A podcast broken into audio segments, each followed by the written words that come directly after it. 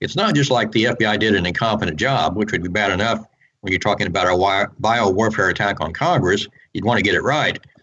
But they actually misled not just the public, they misled the Congress. You're listening to the Corbett Report.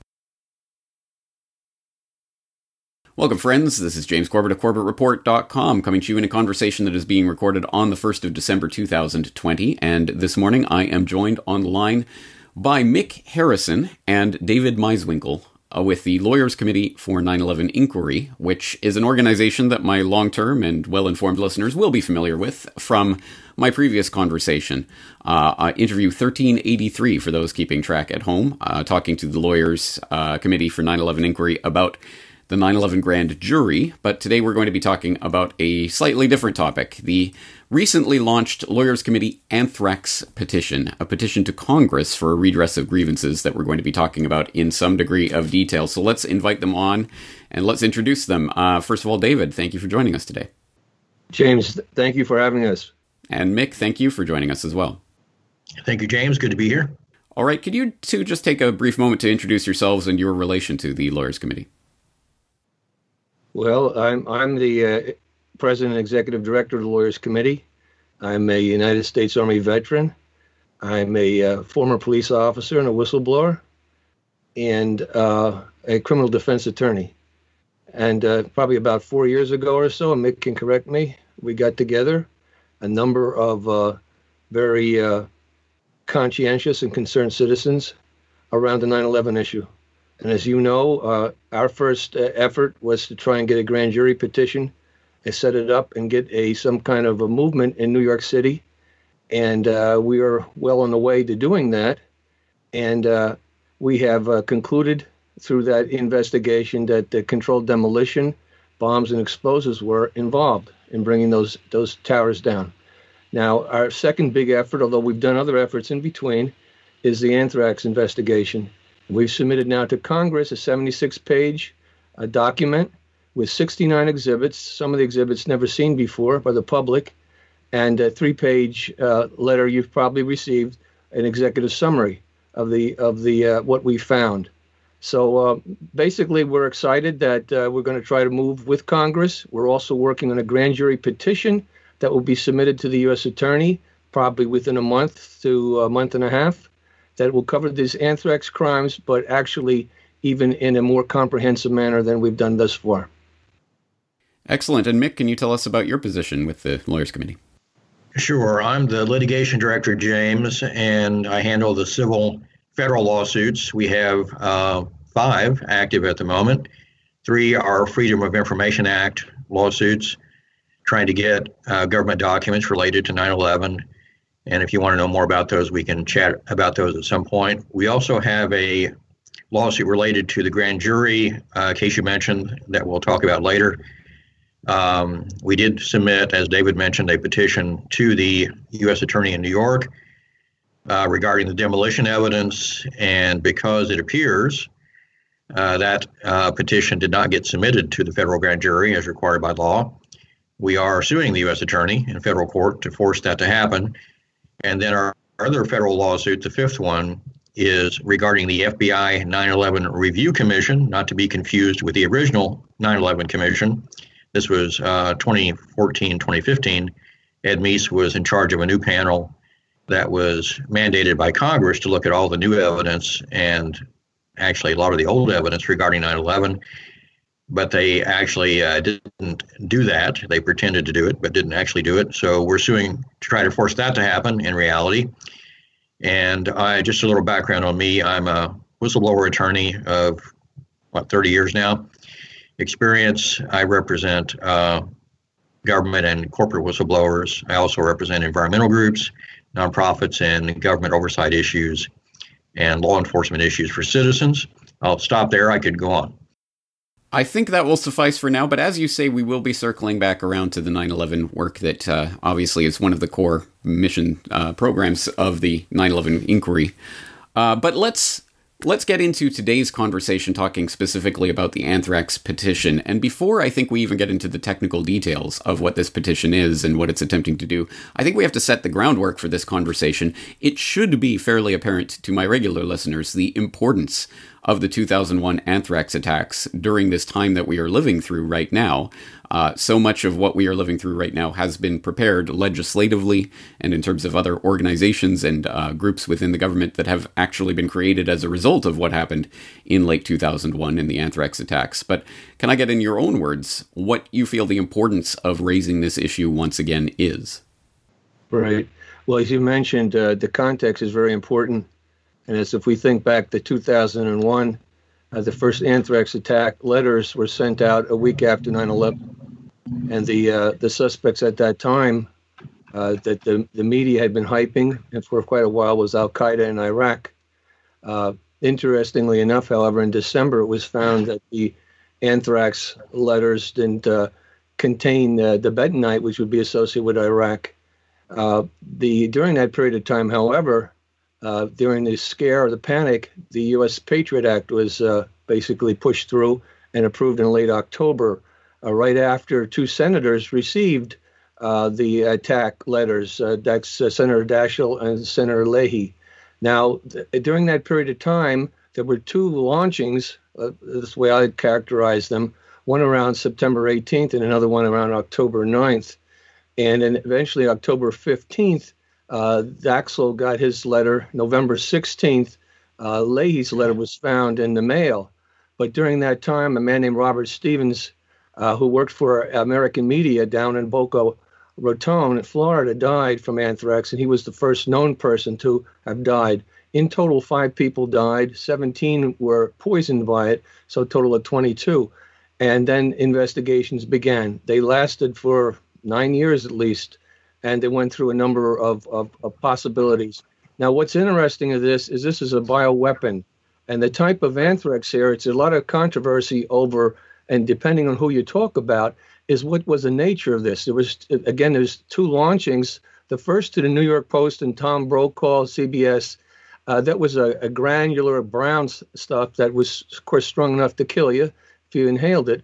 But the uh, second to the U.S. senators was much more refined and pure. It had never been seen before. On one spore was a trillion. If you think of that, James, a trillion spores on, on one gram of, of this stuff. So this was like, again, as I said, it was never seen before.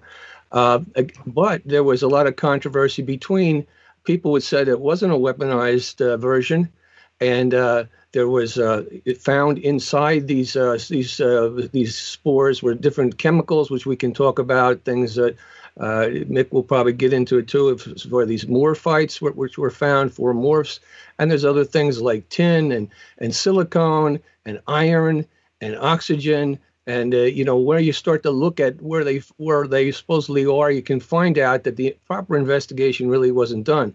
So where we are now, and you said uh, right now we're in the midst of uh, another a pandemic, or so to speak, a worldwide pandemic, where we have this uh, material that's come out of wherever it's come out of, whether it's Wuhan or whether it's somewhere else. But the question there is whether and what is this? And uh, the uh, esteemed uh, attorney Francis Boyle, who actually drafted the bioweapons treaty uh, he believes that uh, there's a bioweapon involved here. We haven't taken a position on the lawyers committee hasn't taken a position on whether it's a bioweapon or not. But if the uh, original attack back in 2001 had properly been investigated, perhaps many things, including what we're experiencing today, would not have happened or be happening such an important issue, and I want to direct people at this point to the resources that I'll be providing in the show notes. Links not only to the Lawyers Committee for 9 11 Inquiry at lc4911.org, that's LCFOR 911.org, but also to the anthrax uh, petition. First of all, the uh, executive summary, uh, the three page summary that does a good job of simply summarizing the main points of this investigation, but perhaps more importantly, to the 76 page petition itself and the exhibits index, which contains more information about this and more gritty details than we can possibly get into in a conversation like this. So that will all be linked up in the show notes, and I invite people to explore that and really get into this. But let's see if we can summarize some of the main evidence because I understand you have uh, compiled a team of researchers to help you in your investigation for this petition and have in- uncovered even new documents that have not been seen by the public before. Let's talk about some of the evidence that you have uncovered. Right. Uh, so, so Dave, before you do that, can I just add a couple points to James's earlier question? Because the big picture question about why is this still important, you know, is maybe lost on some people. This did happen in 2001. So, uh, I mean, people should keep in mind, maybe I'm stating the obvious, that the anthrax attacks were phase two of the 9 11 attacks. So they came on the heels of the attacks that brought down the Twin Towers. As Dave mentioned, we have this petition with the demolition evidence indicating that there's much more to the destruction of the towers than people have been told. So we don't have at the moment reason to believe that the phase two of the attacks, the anthrax attacks, were perpetrated by people other than those who perpetrated phase one of the attacks, uh, the folks who brought down the towers. And, you know, phase two was used just as phase one to exacerbate fear, to uh, uh, force folks to change their normal, let's say, pacifism to be ready for the U.S. to go to war in Afghanistan, Iraq. And now we have the endless war on terror that resulted. So keep in mind, it wasn't just the terror attacks of 9 11, but the follow on anthrax attacks that really generated so much fear and anxiety that people were ready to support uh, these wars that you know have have continued. So I just want to add that big picture context, and then Dave, go ahead with your talk about the evidence and maybe maybe describe our investigative committee a little bit. Right, uh, certainly, uh, James. We have an interesting committee. Uh, we have on there uh, a number of uh, attorneys like John John O'Kelly, who's on our board, and Jane Clark. John O'Kelly's from New York, and Jane's from Texas. And we have uh, researchers like Barbara Honaker on there, and we have uh, a key researcher, investigator Christine Borgeson, is is is part of our committee. Uh, Graham McQueen is uh, a, a, a doctor of religion in uh, Canada and who's written extensively in 9/11 issues. Uh, he's also written a book on anthrax as a domestic conspiracy. And Merle Nass, who is actually a doctor, and she's worked with anthrax in Rhodesia. And so she's really an expert on it. So we've had before our committee people like Rich Lambert. He came before head of the FBI, head of the, uh, at least he was head of the anthrax investigation for four years. He was an inspector. He was in charge. He was a whistleblower. He left. When he left, he was totally disconcerted by what he experienced with the FBI and uh, he wrote a 2,000 page summary, 16 pages exculpating Bruce Ivins. He told us if we can get it, we have to go to Congress to get it. That, that's how sensitive this is. Now, it was uh, people had tried to get it through uh, Freedom of Information Act, and still, they, at least they found it existed in Quantico, but they didn't get it yet. We're going to, going to try and make an effort to get that. Now, uh, what we found is this is that a number of suspects have been arraigned over the years. And it started with people in Pennsylvania, two fellows, I think they worked in Levittown or they worked somewhere outside of Philadelphia. And uh, they had nothing to do with it, but they were, I think, a Palestinian background. And they lost their job because of the investigation. Then there was a doctor in New York who had nothing to do with it, but he became uh, suspicious for some reason or another. And he was eventually exonerated, but he lost his marriage. Then there was a guy named Perry Marxell who actually worked at USEMRID, which is the United States Army Medical Research Institute for Infectious Diseases, and that's where Fort Detrick. And uh, they squeezed him so much that he started drinking again, which he, he shouldn't do because he had a bad liver. And then he ends up dying.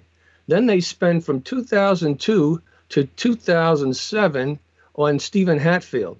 And Hatfield was, uh, you know, their prime suspect for a long time. And then he turned the tables on them and he sued them because of violation of his privacy rights. And he won $5.8 million.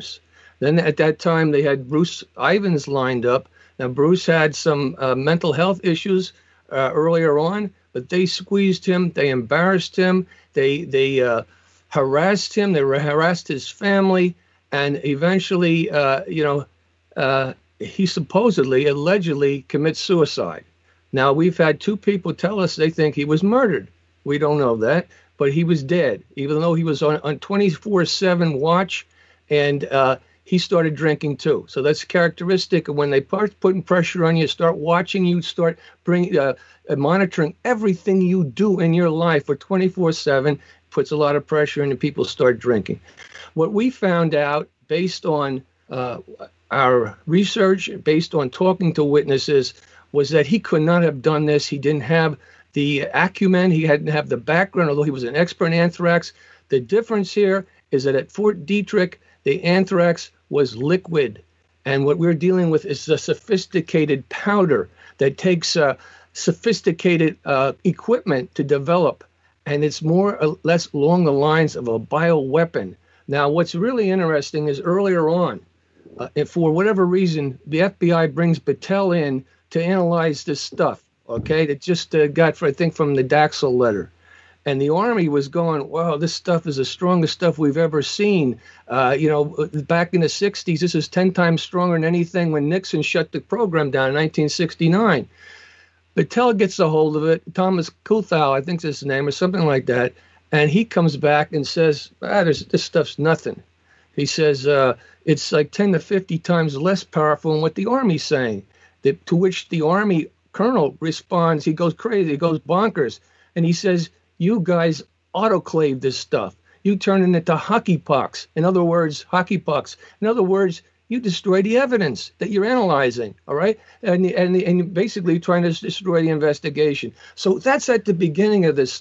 This stuff is so energetic that the Daxel letters, it's climbing up the test tubes. When they try to look at put it under a microscope, it's moving off the plate of the microscope. So the the uh, what we're doing with the summary, and I, I know I'm uh, maybe going on a little bit too too long here on this because you we could talk for like you said for hours on this subject matter, but what our investigation showed is that uh, Ivins couldn't have done it. The, the, there wouldn't have been evidence to prove him guilty whatsoever. And we go into the science which we will, and Mick will will pick up on that. Uh, you, we'll see that their their strongest suit, the science, is as weak as anything. It's not a strong suit, and that we find out too that uh, the FBI, we believe they obstructed and corrupted the investigation. We believe that this investigation could uh, needs to be taken up to Congress and uh, we need, uh, the, the, in fact, there was a bill at one time, H.R. 720. We've talked to Rush Holt about it. He's retired now. Uh, uh, commit, uh, Congressman Nadler's still around. Uh, Senator Leahy's still around.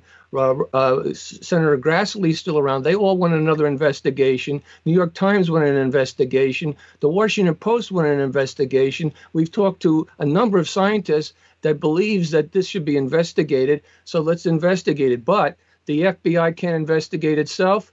The, the, Justice Department can't investigate itself. So we'll be asking for a special investigator, special counsel to get involved. Uh, Mick, I'll turn it over to you to anything to add about that evidence. But before we do so, I should uh, just vouch for the uh, investigation committee that you've put together and say that I myself have interviewed both Dr. Gray McQueen and Dr. Meryl Nass about their respective anthrax research. So I'll put the links into the sh- in the show notes into those conversations so people can hear more of their their own uh, research and investigation into this. But uh, Mick, how about uh, anything to add about regarding the evidence that you've uncovered? Sure. Well, there are details, of course, in the petition, but some big picture points that are worth noting. One is that the case against Bruce Ivins, Dr. Bruce Ivins, by the FBI appeared strong for those who just took what the FBI said at face value. But when you really looked at the details, which we did, there really was not only was there nothing there against Ivins, there was really some pretty strong evidence, as as Dave said, the FBI had misled, intentionally misled, not just the public but Congress as well. Now, what are the key points in that? Well, one is the FBI took the position that Ivans appeared guilty because what they called the murder weapon, which was a certain flask of anthrax at the uh, Maryland facility, the Army facility at Fort Detrick, they called it 1029, RMR 1029. The FBI said that was the murder weapon. And they said that because they did genetic analysis, DNA analysis, which they said, and they did this based on a thousand samples that they collected from labs around the country and some outside the country of folks who had used anthrax, and they were trying to track where the anthrax came from that was used in the attacks. So they did the DNA analysis and they came up with what they called a fingerprint, which was these morphs that Dave mentioned, some some mutations that were unusual that they found in the attack anthrax. And so they went through all these samples that they had gotten by subpoena or a consensual search from these labs, and they were trying to find out which lab had the fingerprint, the unique combination of DNA morphs that matched the attack anthrax. And and they claimed that their analysis, scientific analysis, showed that it all tracked back to RMR 1029, the flask that they say Bruce Ivins controlled. Well, the first problem with that is Bruce Ivins didn't control RMR 1029. He did use it, but a lot of folks at US Hammered had access to it, probably 100 folks or more. He also had sent um, portions of that same anthrax from RMR 1029 to Dugway Proving Ground, a big Army facility that does research on, among other things, biological weapons and anthrax, and also to Battelle in Ohio, which does a lot of work for the government, including the CIA. So other people had it. It wasn't just Ivan. So the first basically misrepresentation was Ivins controlled the murder weapon. Well, that was just a lie. I mean, it, that's it just wasn't the case. So then the question is, how good was the FBI's fingerprint DNA analysis? Well, the uh, after the FBI closed its investigation, the uh, National Research Council came out with a report. They've been asked to do this report on the FBI science in the anthrax investigation by the FBI, the FBI director himself. But instead of waiting for that analysis of the FBI science, the FBI closed its investigation before the Research Council came out with its conclusion. Well, the FBI had, a, I think, a sense of what that conclusion was going to be because they had several meetings with the National Research Council before. The conclusion was the science was really not good enough to draw any conclusions about where the attack anthrax came from. In other words, the assertion that it came from what they said was Bruce Ivins' RMR 1029 flask was not scientifically valid. You couldn't draw that conclusion with any scientific certainty. So they also said some other interesting things, like the morphs that formed the fingerprint were likely found at Dugway Proving Ground. Now, why did they say that? Well, it's a pretty simple analysis. We go through it in our petition. And what people don't understand is this flask that Bruce Ivins controlled had only two ingredients or two components. It had input from Bruce Ivins produced anthrax at, at Fort Detrick. That was from what we call RMR 1030, and it had another input. Most of it, 85%, came from Dugway. A lot of people don't realize that. That the, the murder weapon that the FBI describes as the murder weapon, 85% of it came from Dugway. Now, Here's the other thing that the you have to look through the footnotes in the NRC report to figure this out. The FBI didn't tell you, and that is that uh, Bruce Ivins' RMR 1030 uh, supply of anthrax did not have the fingerprint morphs. So think about this. You got the murder weapon that the FBI says is the murder weapon has the fingerprint morphs. It has only two components, one of which Bruce Ivins doesn't have the fingerprint. What was the other component? Dugway. It doesn't take a genius to figure out that if there are only two components, one doesn't have the fingerprint, the other one does. That's where the the, the attack anthrax came from. Or now we're not saying Dugway committed the attacks. What we're saying is whoever did the attacks, it appears got their anthrax from Dugway. Uh, may have gotten it from someone else who had the same anthrax that Dugway had. That would include Battelle, and there were probably others. So now there's another big picture point, evidence wise, that a lot of folks don't understand about this, and that is the scientists at, at Fort Detrick were very much uh, supportive of Bruce Ivins in terms of his innocence, and they were, of course, also defending themselves as against the FBI's claim that the anthrax came from Fort Detrick. So they started their own internal investigations, and they started putting the pieces together. And uh, Colonel uh, Arthur Anderson, Dr. Arthur Anderson, uh, who who David, uh, you know, got in touch with and, and has talked with extensively, and we talked with him a little bit and he gave us a number of documents you'll find in our exhibits. He was uh, in a key position at Fort Detrick. And Colonel Anderson basically uh, disclosed to us that he attempted to report to the commander his findings that he thought would essentially exonerate Dr. Ivins and point in the direction of the real culprits. And he was told by uh, a high level, uh, either the commander or someone uh, close to the commander, don't do that because a few days ago, we had a high level visit from the Secretary of Army, and the someone in the delegation, maybe the chief of staff, maybe the secretary, said, essentially, you know, we don't want to hear your concerns about the FBI's investigation because the commander himself raised it with the Secretary of the Army, and and he was told don't. Uh, basically, he said squelch the investigations, internal investigations you're doing, and uh, and squelch the criticism of the FBI. So you got on the one hand an F, um, an army basically cover up uh, of their own, you know, squelching their own scientists who could blow the whistle on this. And the other big picture thing is is, and I'll stop on this and turn it back to Dave and you, but the other big picture point is that the FBI itself did, uh, how can I put this tactfully, uh, engage in its own cover up. And the way they did that, and it's it's technical, but it's it's pretty straightforward. Uh, we know from the NRC report after the fact that Dugway was the more likely source of the fingerprint morphs. So the question is, why didn't the FBI report to the public and the Congress that Dugway's anthrax had the fingerprint? And I sort of dived into the details of the Army's records, and we found a report where the Army had provided samples from Dugway to the FBI during a search, but all those samples were dead. They were not viewable. Now, does that matter when you're doing DNA testing? Not necessarily, no. You could do DNA testing on dead material. The NRC says as much.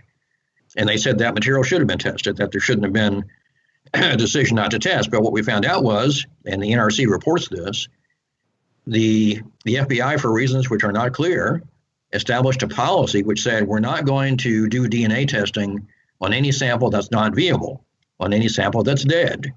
Well, what, what's the consequence of that? Dugway samples didn't get tested. So um, that was not accidental.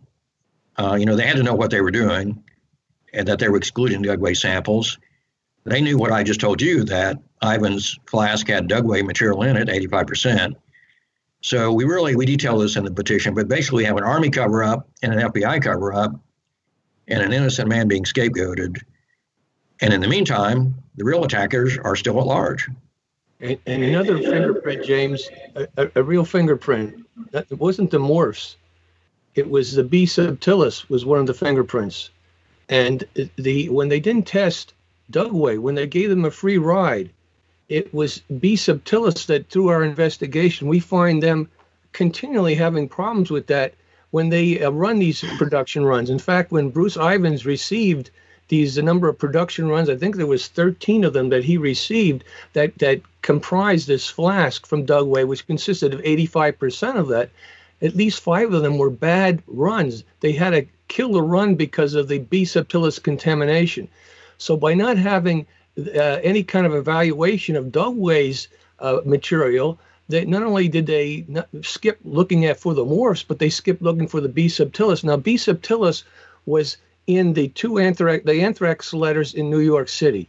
It wasn't found in the, the, the anthrax in, in Washington, D.C. with the senators. But what was found there was this micro encapsulation, this aerolization. And otherwise, when you open that letter up, it's like a gas. It's not a gas, but it's like a gas. The electric charges have been altered so that it, it doesn't clump together and it just is it's just primed to inhale into you in your system. There's a, a sophisticated process where this silicon is brought into the exposorium, which is inside the the spore, uh, and it, it's it's it's delicate and it's it's sophisticated. And then there's tin. The, the FBI never talks about the contamination of tin. Then there's iron. They don't talk about that, or oxygen is found out. And they really warp the silicon. They try to make they they try to refer back to it like it, it was like 10 years before that that silicon could be found in it.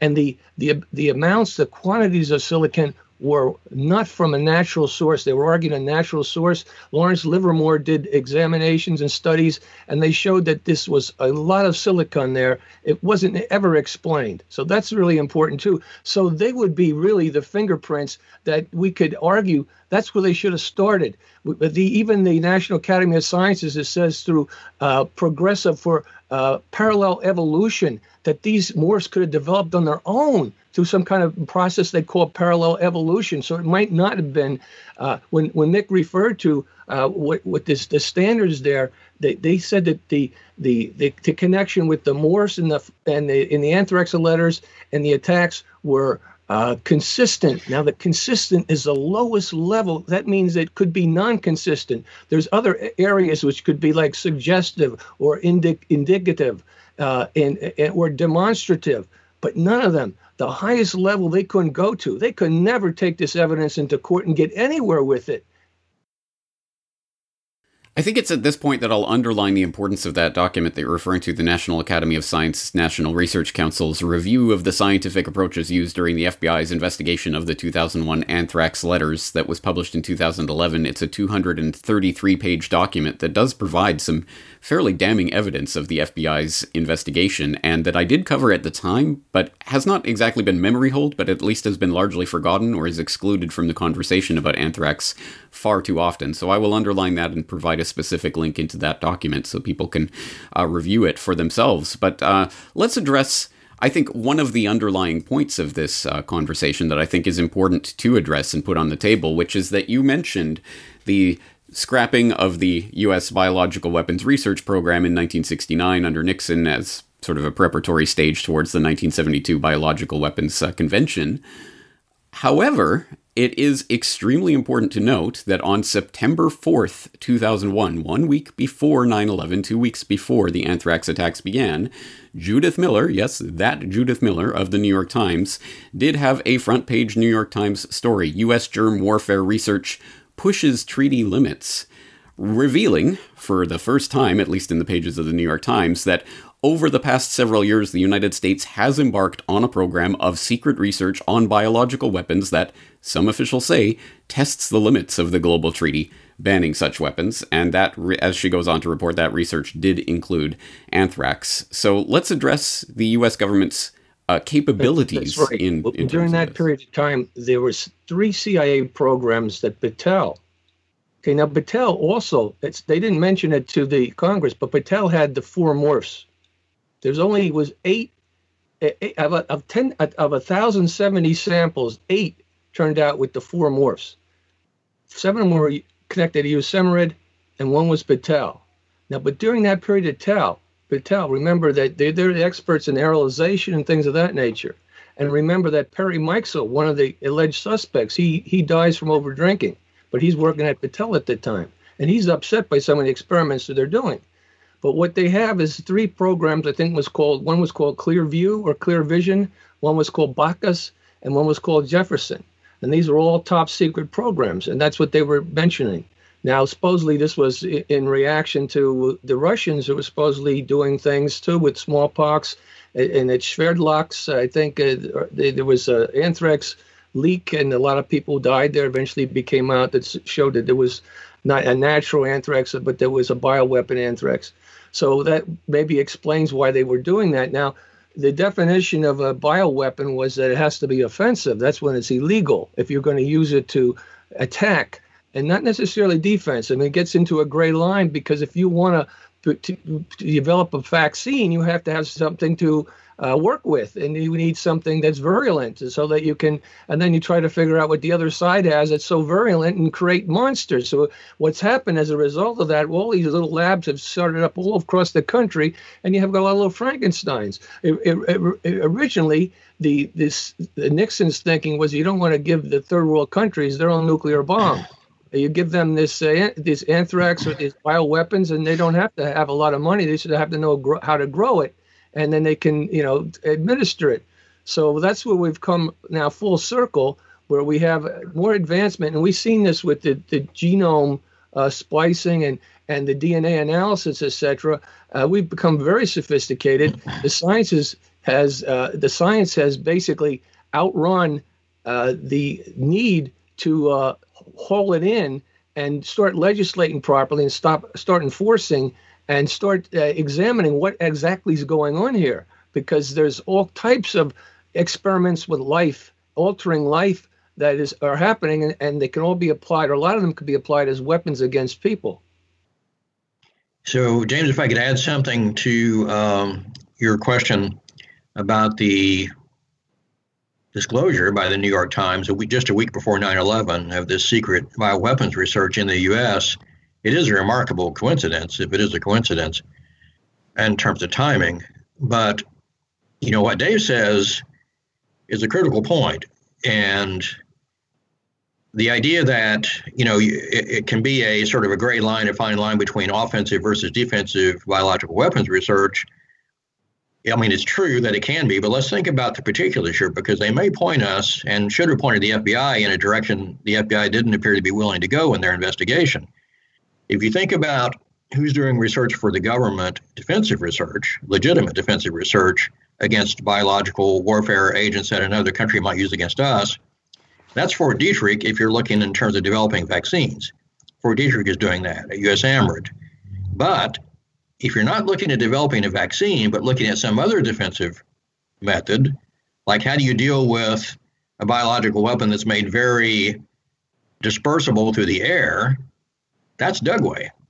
Dugway does that type of research. That's not USAMRIID. Now, what Dave was pointing out about the nature of the attack anthrax that went to the two senators and appeared to be designed to assassinate those two senators people don't realize this was a biological warfare attack on Congress, basically. It didn't succeed, th- thankfully, but it was intended to basically to kill two United States senators. Now, that particular anthrax, as Dave said, is much more refined. It was refined not to make it necessarily a different type of toxin, but to make it more dispersible. Now, who would likely have access to that type of anthrax that's made more refined to make it more dispersible. If you're doing defensive work in the U.S., and the FBI has basically concluded this anthrax came from a U.S. facility, pretty much, and you know they they acknowledged it as the Ames strain, which is a U.S. military strain. So, you know, they never worked with dry aerosolized anthrax at Fort Detrick but they did it Dugway. They they apparently did it at Battelle, possibly in some of the research that the New York Times is talking about. So if someone were to acquire anthrax already processed in the way that ended up being used in the attack letters against the two U.S. senators, they would have had to have acquired it from a U.S. military facility doing defensive work, not in developing a vaccine, which you can do with with wet anthrax, they'd have to be getting it from somewhere that dealt with defensive work related to highly dispersible powdered anthrax. And that points towards Dugway and Battelle, not towards Fort Detrick. It's such an important point, and as you say, a point that was excluded from the FBI's investigation. Do we have any uh, a- anything on the record to, to, indicate that the FBI even considered this possibility in their? In their yes, we do. You know, I, I have something I, I put aside. I've, I've used it before and I just want to read this to you because it was introduced to us by Barry Kissin. He's an attorney from from uh, Frederick, Maryland, and Barry is sort of he's an advisor to the lawyers committee.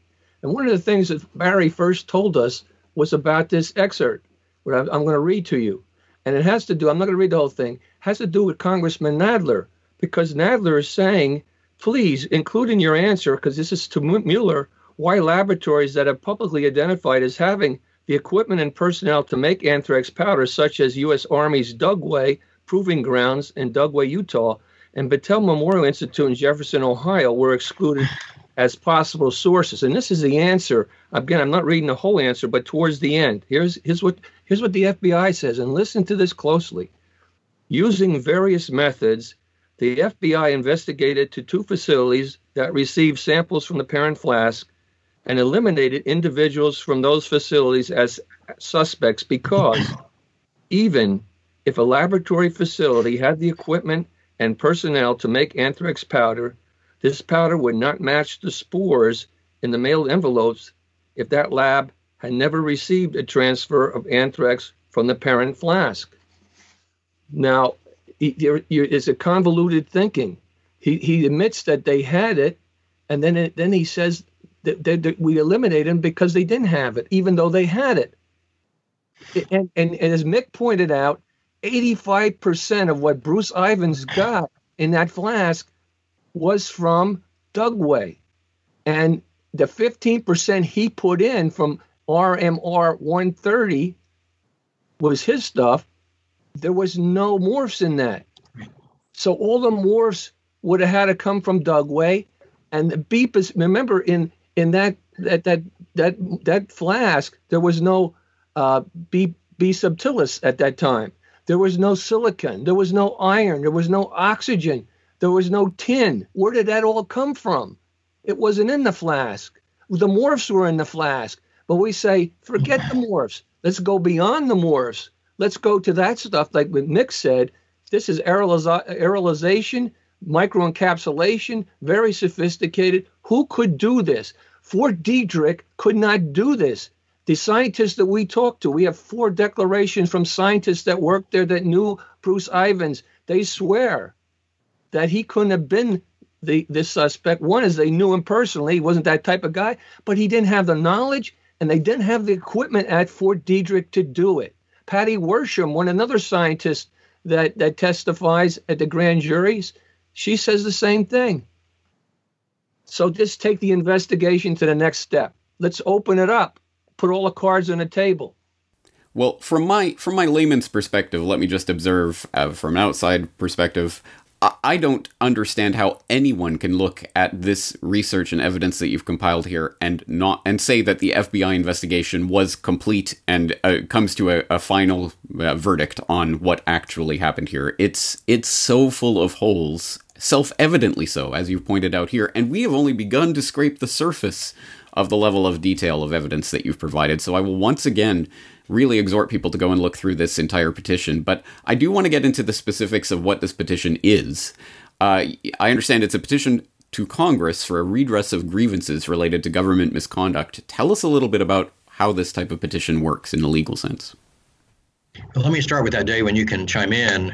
Um, what we're asking the Congress to do is to establish an independent commission to do its own investigation of the anthrax attacks because as we detail in the petition, as, as we've touched on here, the FBI didn't tell the Congress the truth.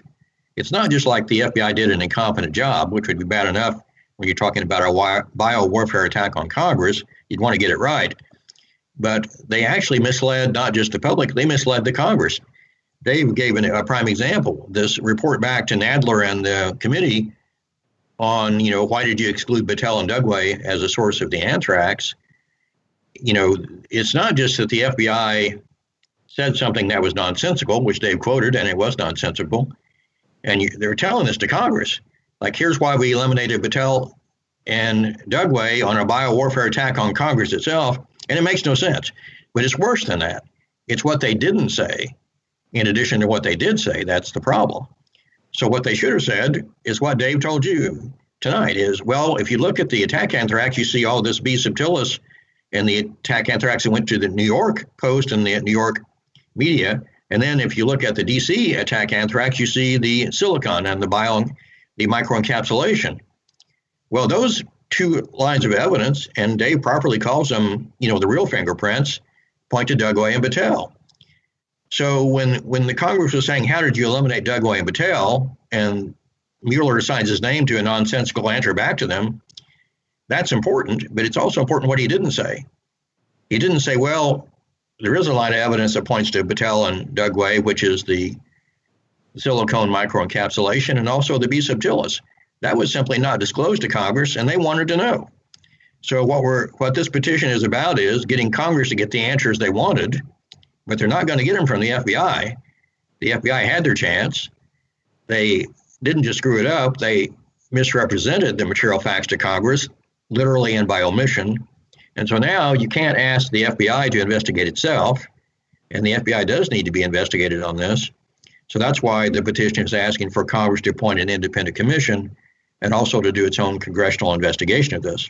I'll stop there and, and see what Dave wants to add to that. Uh, no, that's that's well said, Mick. Uh, basically, uh, the conflict is within the uh, Justice Department uh, with the FBI uh, who's to investigate their investigation, who's to investigate them, and that's where Congress has to get involved.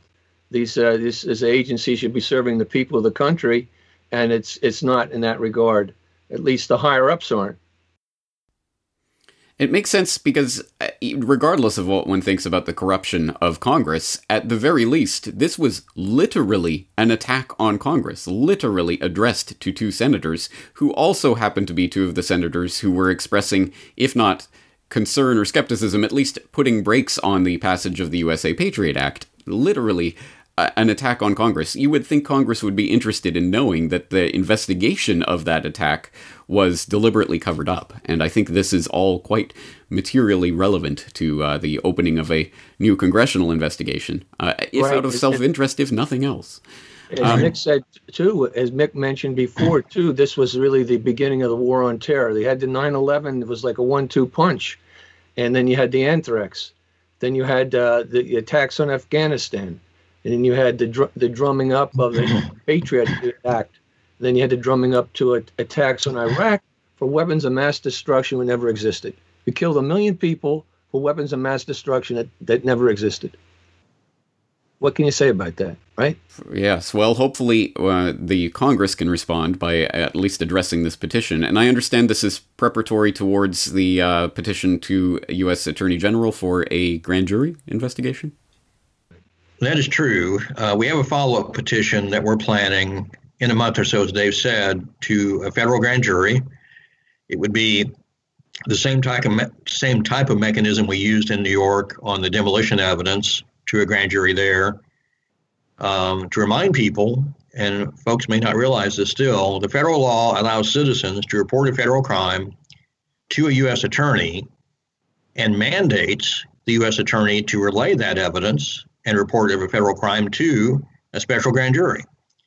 So it's not like the U.S. attorney can look at it and say, "Oh, I don't, I'm not interested in doing this for whatever reason, you know, scientific, political, or otherwise."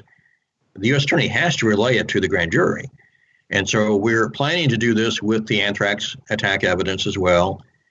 Um, and we hope we have a better initial response than we did in New York on the demolition evidence, and that we don't have to sue a second time to force the U.S. attorney and maybe a different U.S. attorney, to, we'll see, to do their job. Um, but that is the plan. They may want to elaborate on that. No, that's that's right. Uh, again, we're, going to be asking for a special counsel there when we go b- before the uh, the U.S. attorney because uh, it's a similar situation. Uh, and this uh, this petition will be a little broader, and it will go into the various crimes that have been committed will outline the crimes, in, including treason that uh, Mick may want to talk about, but certainly these bioweapons crimes and murder, right? It has no statute of limitation. Well, treason is worth noting. Should I mention that now, James? Or yes, quite quickly. So it's it's a um, it's a federal crime, of course, in a federal statute to commit treason. It's also a crime in the Constitution. I think it may be the only crime specified in the Constitution. And because we had an attack that was domestic from within the United States using biological weapons against the government of the United States, the United States Congress, uh, and for a political purpose, you're basically talking about treason. I mean, that's the short version. Again, the the implications of this are incredibly vast, and they go so far to the heart of the mechanisms that have been governing the not just the United States, but really internationally, this entire war on terror paradigm that's been created. Um, that I think the, the ramifications of this type of investigation cannot be overstated. So I think it is extremely important that this line of inquiry be pursued, as well, of course, as the 9 11 petition that you've put out and, and the various uh, mechanisms that you've put in place regarding 9 11. And as we said at the beginning of this conversation, we're going to update people about the status of your various 9 11 work. Uh, Mick or David, would you like to talk about that? You want to start, Dave? Yeah, I'll start, and Mick will, will certainly finish up.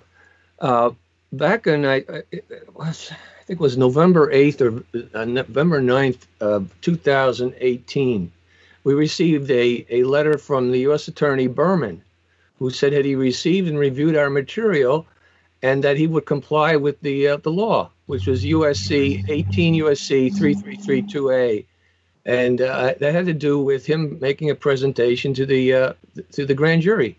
So we were fairly excited about that. Nothing happened forever. We had contacted Mick and I had talked to uh, the the office there, and they couldn't tell us anything. Eventually, we had to sue. Now, what, what happened is they come back, the U.S. attorney, and say we don't have standing. Now we do have standing, or at least we argue we have standing.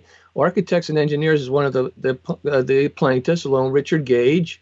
Then uh, we have Commissioner Gioia, who is a fire commissioner. He's he's from uh, uh, Nassau County in New York. He worked on the piles. He has friends that were killed. We have the uh, one uh, co-plaintiff who lost her husband was a valiant firefighter. We have another co-plaintiff who lost her brother. He's a valiant firefighter. We have uh, Robert McIlvaine. Robert McIlvaine, who lost his son, Bobby McIlvaine, and then we have Chief O'Kelly, who was a hazmat uh, fire chief in New York City, who has a, a permanent disability because of it. So we think that we have uh, standing. Now we're arguing that, and Mick can take it further because he's working directly on the petition and the brief. Well, we did uh, oppose the government's motion to dismiss. This is the New York case on the demolition evidence uh, of the towers, which we did the grand jury petition on, and trying to force the U.S. attorney to give the petition to the grand jury. And we have uh, really, I don't know if this has ever been done before. I, I don't think I've seen a case exactly like this because the government is trying to say we don't have standing to litigate this, even all the, the great plaintiffs that David mentioned who have suffered, you know, so terribly from the attacks, and the government saying none of these folks have a right to sue to get this evidence put before a grand jury, which I just find personally offensive. But putting that aside, you know, what we're really doing here is saying we're exercising a right under the First Amendment of the Constitution to petition the government regarding the need to look at this evidence. Now, the U.S. Attorney is treating this as if we're petitioning the U.S. Attorney. Well, we did petition the U.S. Attorney, but that's not the only government entity we're petitioning. We're also petitioning the grand jury itself, which is a government entity. We have a right to petition the grand jury under the First Amendment. Now, so the government's trying to say we don't even have standing to complain that the U.S. attorney is roadblocking the delivery of our petition to a government entity to, which we have a right to petition, which is the grand jury. It's one thing to say if the U.S. attorney doesn't want to look at our petition itself, but can it really, you know, what authority does it have to prevent the delivery of our petition to another government entity? that we're forced by federal statute to go through the U.S. attorney to have uh, documents delivered to the grand jury. That's a federal statute. But they can't change the constitutional right to petition the grand jury. So, can we not have standing to complain that a federal agency, one federal agency, is obstructing the delivery of a First Amendment petition to another federal agency? I don't understand that. It makes no sense to me. Yeah, and when you think of it, like Mick said, right, like we said, these people suffered uh, terrible injury uh, Bob McIlvaine lost his son. One lady lost her husband. One lady lost her brother. It, it, the others are have disabilities from it. How can you say you don't have standing? It's incredible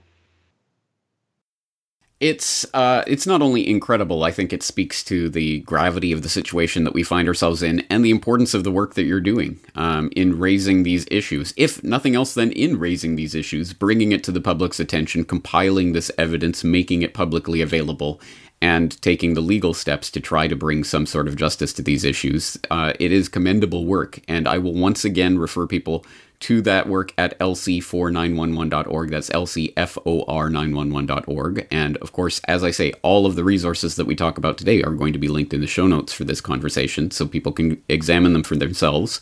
But finally, today, uh, if people want to support the work that you are doing, how can they best do so?